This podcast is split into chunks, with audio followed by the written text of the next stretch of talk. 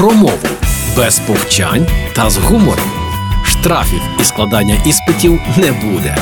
Програма Мовний патруль на Радіо Перше. Вітаю на Радіо Перше. Уже час мовного патруля. Я Лілія Криницька, і сьогодні поговоримо про ознаки солов'їності нашої мови. Я не жартую. Усі так звикли до того, що українську називають солов'їною, що вже аж оскому набили. А на ділі це означає, що наша мова така милозвучна, як спів соловейка. Тобто нічого крамольного у такій характеристиці немає. Навпаки, тільки от не варто переборщувати. А якщо казати про милозвучність, то її теж досягти не так просто, адже у неї є свої маленькі секрети і хитрощі. І все це притаманне українській мові. Тож місія милозвучність у чи в в українській мові чергуються прийменники у та в і префікси у в у словах, якщо це не змінює їхнє значення. У вживається для уникнення збігу приголосних на початку слова перед приголосним учора, на початку речення перед приголосним. У мене була книжка на межі слів між приголосними звуками. Прийшов у село. Якщо наступні приголосні в,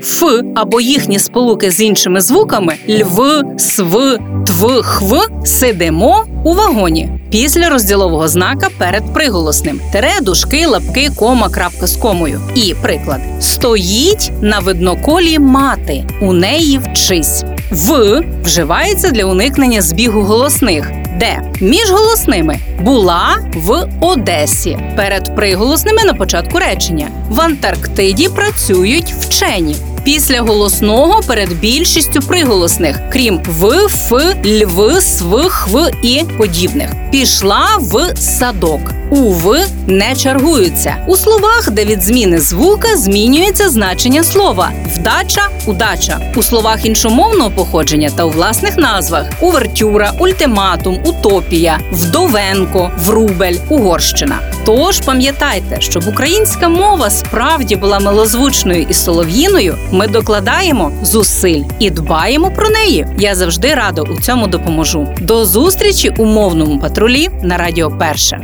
Програма Мовний патруль на Радіо Перше.